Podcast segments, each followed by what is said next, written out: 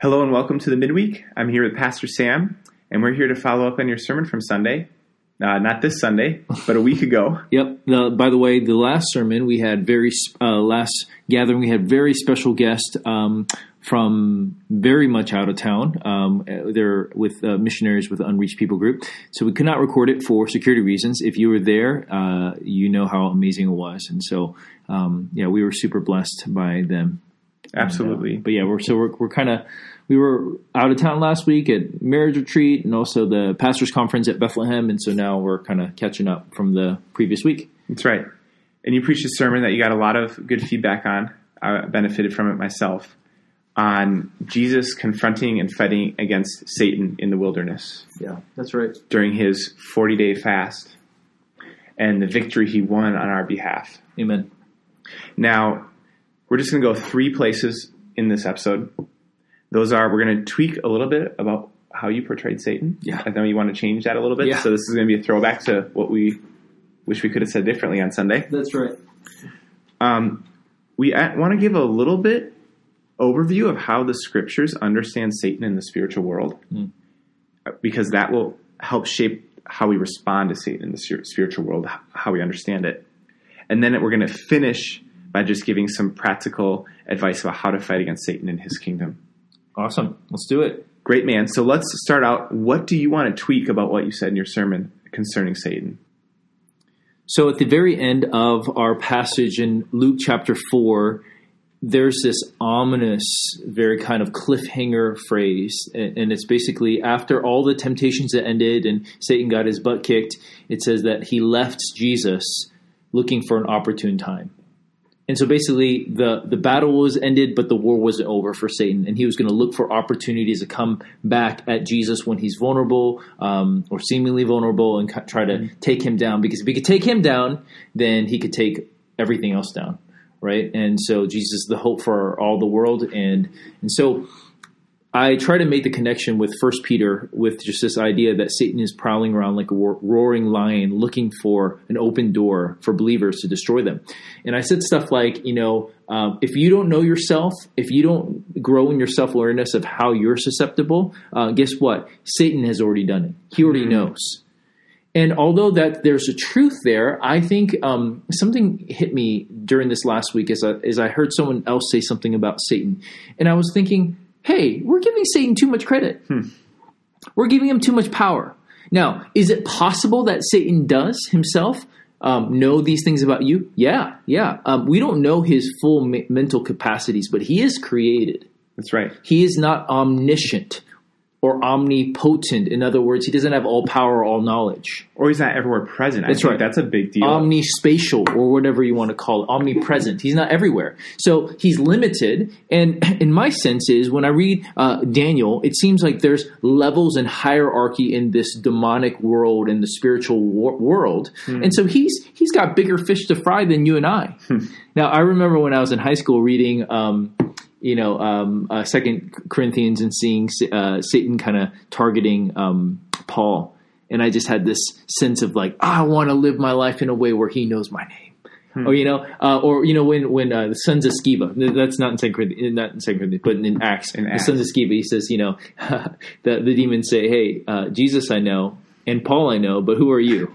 Right? Ouch. And I was, I remember as a high schooler, I was like, I want them to know my name. I don't know if I still want them to know my name. I, I would love to know, to be, you know, fruitful and faithful in such a way where I'm known in the in the demonic realms. Dude, that is But- hardcore for a high schooler to say that. Dude, that's what I, that's how I thought, and I think you know that's just how I was wired. Um, I said stupid things like that, but um, you know, there there seems to be an intricate system of uh, demonic forces, and collectively they work together to kind of know us and to fight us. But it would be prob- it would be giving too much power and credit to Satan to say that they are the, he knows these things and he single handedly is attacking you That's right. um, but a demonic force may. And so I just wanted to kind of give more clarity on that, but also kind of deflate him. And and probably he was like, ha ha ha. They think you know, you know, if he was even listening, I- you know, I don't know. Like so, so again, there it is. We we just say things. So I think to be more precise, I, I should have said the demonic world, Yeah. or demonic forces. No, I think a really helpful verse to just frame the whole situation is we do not wrestle against flesh and blood, but against the rulers, against the powers, against authorities in the spiritual places. Mm-hmm. That's right. From Ephesians six twelve. That's right. Yeah. But I would love to get in and talk a little bit about what the Bible's view is of the spiritual world. Yeah. First of all, it will confront our Western perspective. Mm-hmm. We have a naturalistic worldview. This is a worldview that's difficult for me to grasp, having been raised in a Western education system that t- taught me materialism. Like, in other words, my body and my mind is all there is. There isn't a world beyond me. That's right. If Yeah. it's not te- if it's not testable, you know, if it's not can't be put under the litmus test of the scientific method, then it therefore can't be real. That's right, and and not, it doesn't have a cause and effect relationship with those things that do. Yeah. But as you read the Bible, you very quickly learn that this is not the biblical worldview of the authors at all. This is not the world that God presents. He presents a world that is both physical and spiritual. It's populated by material people who are both matter and spirit, mm-hmm. and spiritual beings you can't see mm-hmm. who influence Yep. people who live. Yeah. These spiritual beings are both good and evil. And they seem to conflict with one another. And they seem to be present everywhere. Now, at some point, and the Bible isn't totally clear on how it happened, several of these spiritual beings rebelled against him. Mm-hmm. Satan is the first rebel, the greatest rebel, our greatest foe, but there seems to be vast numbers who have joined him. And the Bible has this presents this view, and it seems to organize these beings as having authority over geographic areas. Mm-hmm. You brought up the example of Daniel. And if you remember, the angel Gabriel was coming to him and said, I could not reach you sooner because mm-hmm. the prince of Persia restrained me. That's right. So there seems to be some sort of spiritual authority over Persia who actually even delayed Gabriel in arriving to speak to Daniel. Yep. Yep. So the view we get is not that we're doing one on one combat specifically with Satan, but that we live in a world where there's multiple spiritual beings mm-hmm. Who do influence us and they seem to have geographical authority and assignment.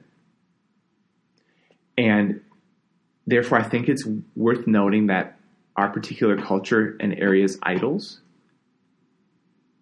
are and somehow have a relationship probably with the demonic forces Mhm. that are where we live. Mm-hmm. So our society's values, the way we misuse sex, money, and power, which are just idols in every culture, are propelled, are influenced by more than just material causes. There's dark spiritual powers mm-hmm. and influences behind those things. It's more. It's more than just the sinful hearts of the people who are spreading it and leading it. Mm-hmm. They're also being influenced by demonic forces behind them. That's right. Know. That's right. And this view goes back to the Old Testament. Here's Moses speaking in Deuteronomy 32. The Israelites stirred Yahweh to jealousy with strange gods. With abominations, they provoked him to anger. They sacrificed to demons that were no gods, to gods they had never known, to gods that had come recently, whom your fathers had never dreaded. You were unmindful of the rock that bore you, and you forgot the God who gave you birth. Wow. Did you guys catch that? That's a that's a crazy passage right there. Yeah, and so in so so there's there's a turf war for influence between Yahweh and demonic forces Yeah. among his people. His people are the prize that they're fighting over. Yahweh is a true king that deserves their allegiance. And his people are forsaking Yahweh, are forsaking the, our God, and they're instead offering their allegiance to what Moses says isn't what you imagine are demons. He says you're offering your allegiance to demons Yeah. Yeah. when you buy into the idols of your culture and the influence of your culture. I mean, there's other passages that seem to suggest that the gods of, of Egypt were weren't just figments of their imagination, but were actual demonic forces that probably manifest themselves at some level with supernatural power Mm-hmm. to cause the the beginning of those cult religions. They weren't just sitting there in a room making up random things. They probably had encounters with these demonic forces with terrible power, Yes. and therefore they were they were they were influencing um, you know uh, Egypt and receiving glory as they worshipped them and trusted them and followed them. That's right. It's crazy.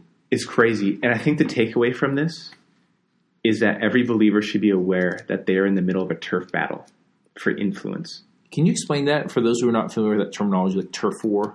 Yeah, so the Old Testament view is that there's different kingdoms, and these kingdoms have spiritual forces that are reigning over them. Mhm. And Israel was the kingdom where God reigned over.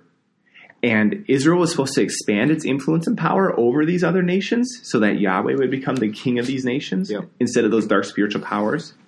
And the nations would attack Israel and try to defeat Israel all throughout the Old Testament.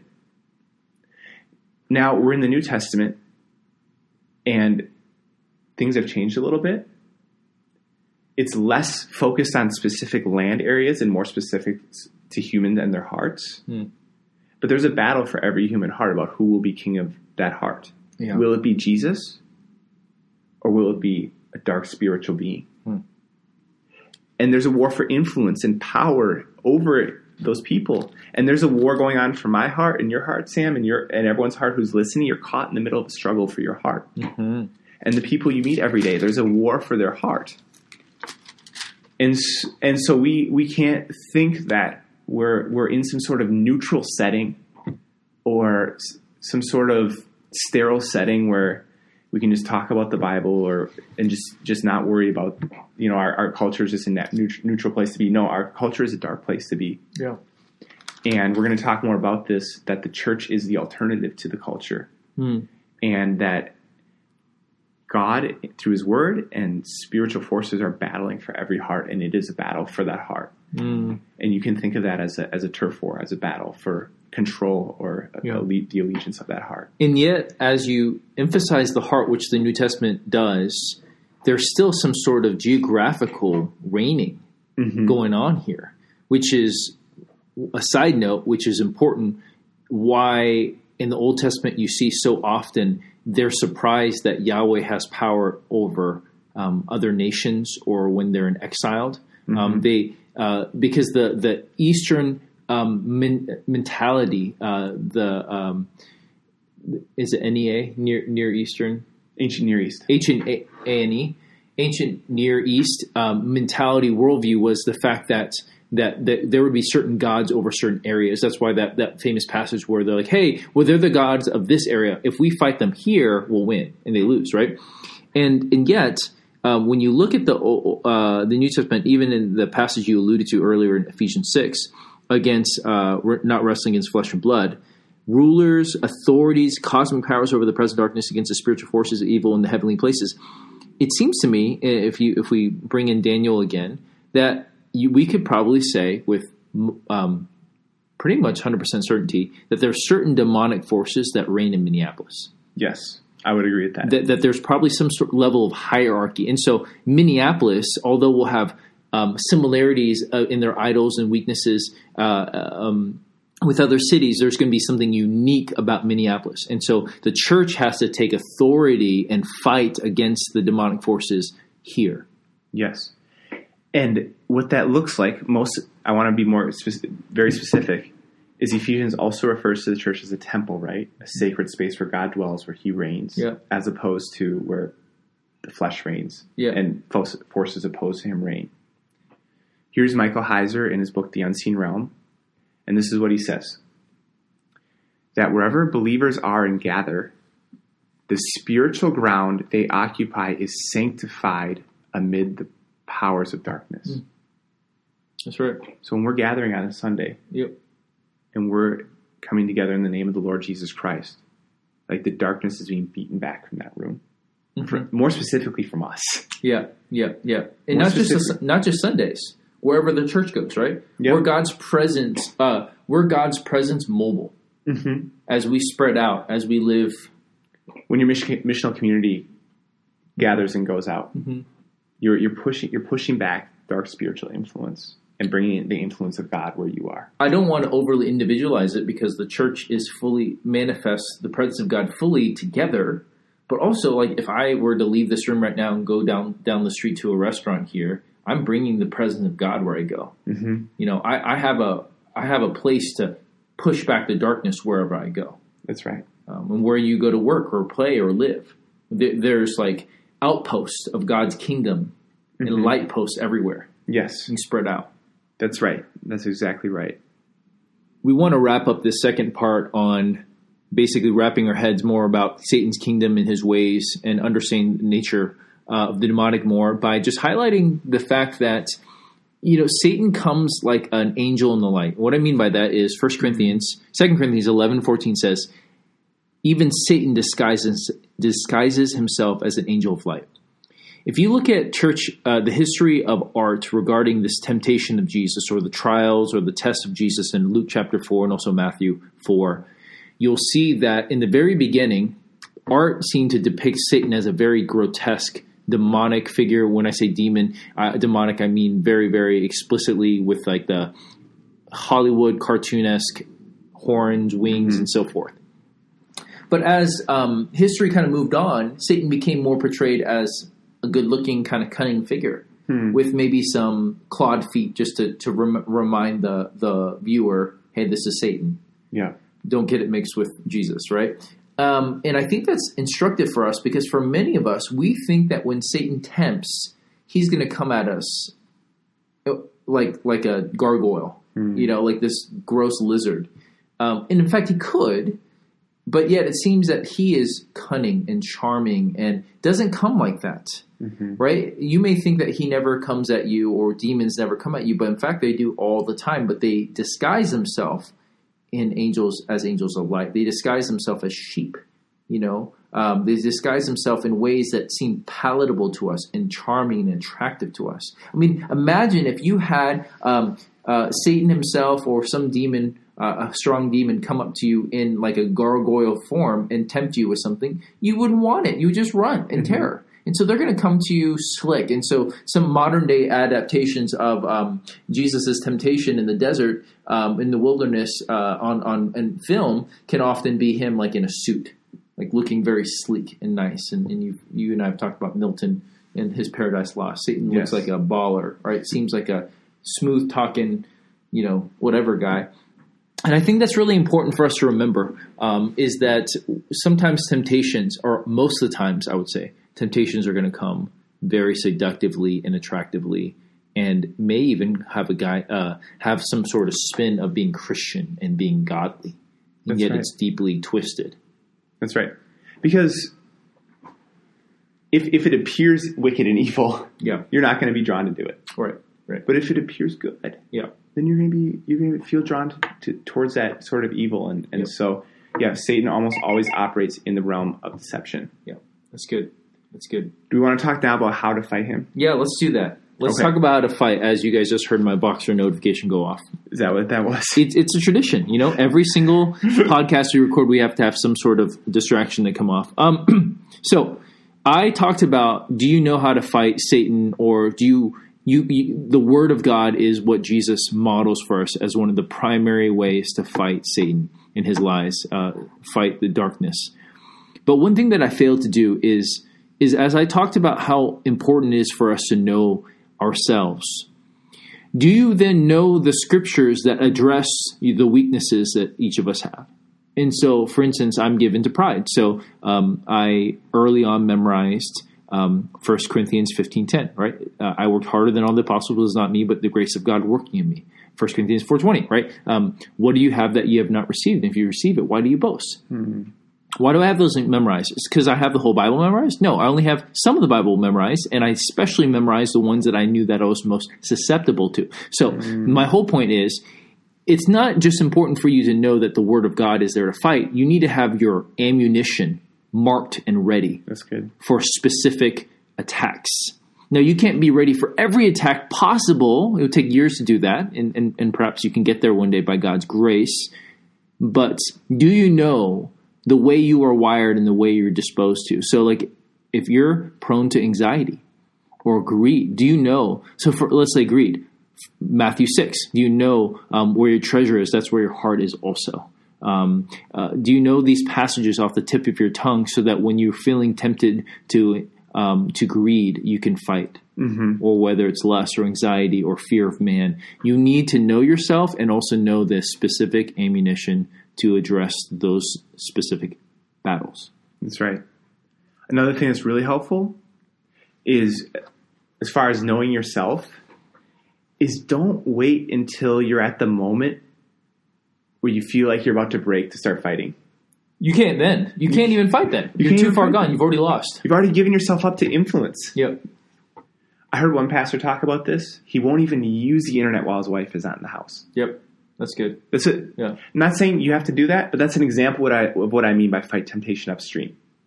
When you start to feel those first triggers to know you're heading in a direction to do something you don't want to do, Yeah.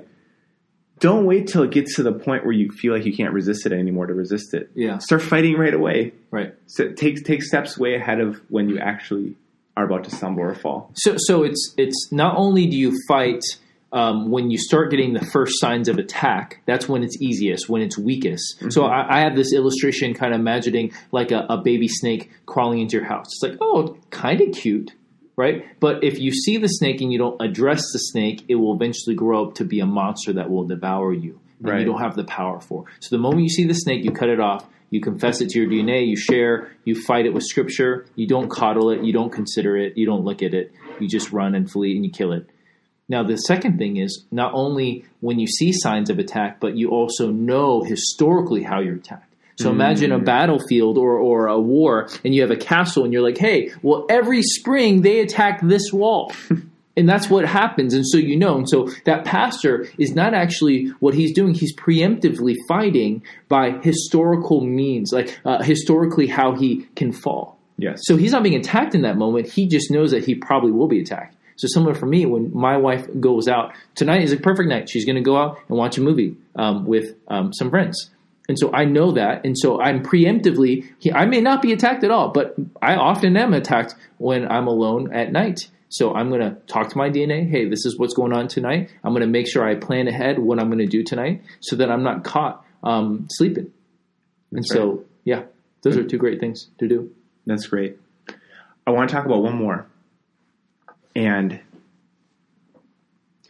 this might feel a little new for you, but the way we described it, the way the Bible describes it, is that we are under attack from our culture. The, the influences we have from our culture are not good, they're drawing us away from the Lord.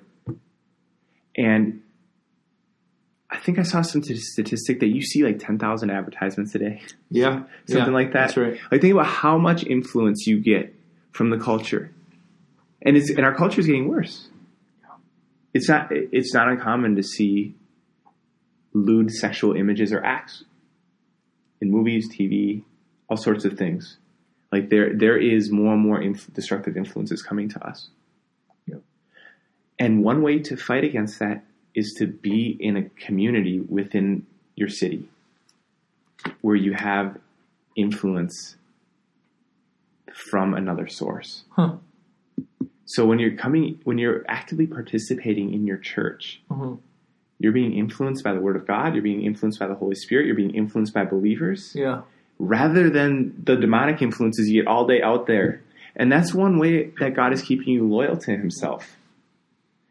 To to be separated from the church is dangerous, just like it is when a animal gets separated from the herd Hmm. because you lose the influence, the godly influences you receive in the church, and you're given over to purely the influences of the culture. Mm. Before I forget something you just said, it's kind of like, you know, every day we have a certain amount of inputs, and they're either going to be godly, Christ centered from the kingdom, or from the darkness, from darkness. Mm-hmm. And we're overwhelmed through social media, through media, any kind of form of media, through people we work with, with darkness. Yes. And so to be healthy, you have to have more inputs that are godly than than evil.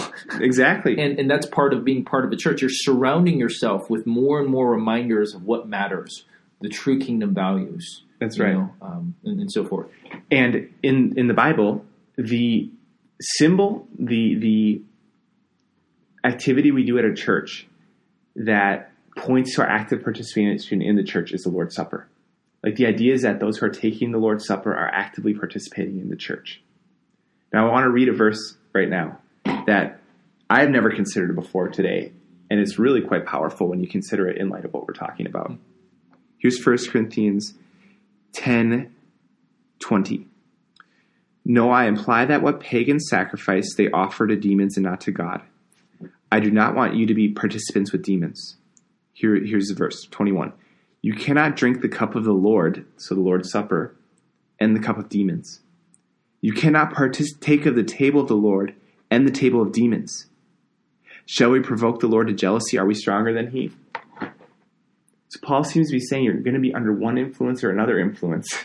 You're going to be eating at one table or another table. Yeah, that's good. And if you choose the church, if you commit to the church, if you participate in the life of the church, the Lord's influence will come over you Mm, more powerfully than the culture's influence. mm, This is one reason we pursue people who are drifting from us because whose influence are they under if they're not being influenced by their brothers and sisters and by the Holy Spirit and by Mm. the Word within the context of the church? wow, that's powerful. And so we we fight individually by knowing ourselves and knowing hmm the passages, like you said, and we fight together by being a city within a city, Yeah, a city where God rules, and He's the one where there's inf- who influences us, rather than the world and the CEOs and the advertising companies and the porn industry. Instead, God rules here, and His words rule here, that's good. and we influence one another, and the darkness is pushed back. Yeah. And when other people leave the city of man and come to the city of God, they leave being under the influences of the culture Mm. and come into the influence of the church, Satan's hold on them is severed. That's great. So That's really helpful. great. Was there anything else you'd like to add? No, I, I just hope you guys heard that. That's that's a powerful call on why the Lord's Supper has significant, um, not only sig- significance in our life uh, uh, of just thinking about Jesus, but also significance in how we fight to, to walk in the truth and walk in the light and Mhm. continue to grow deeper into that rather than get sucked back into the city of the world. That's right. Yeah. And I'll just end by saying that this is not a equal battle, Satan against Jesus. Jesus has won. He's dealt him a mortal wound, That's good. and he will be dead before too long. Awesome. Amen. So we love you, family. All right. Thanks for tuning in.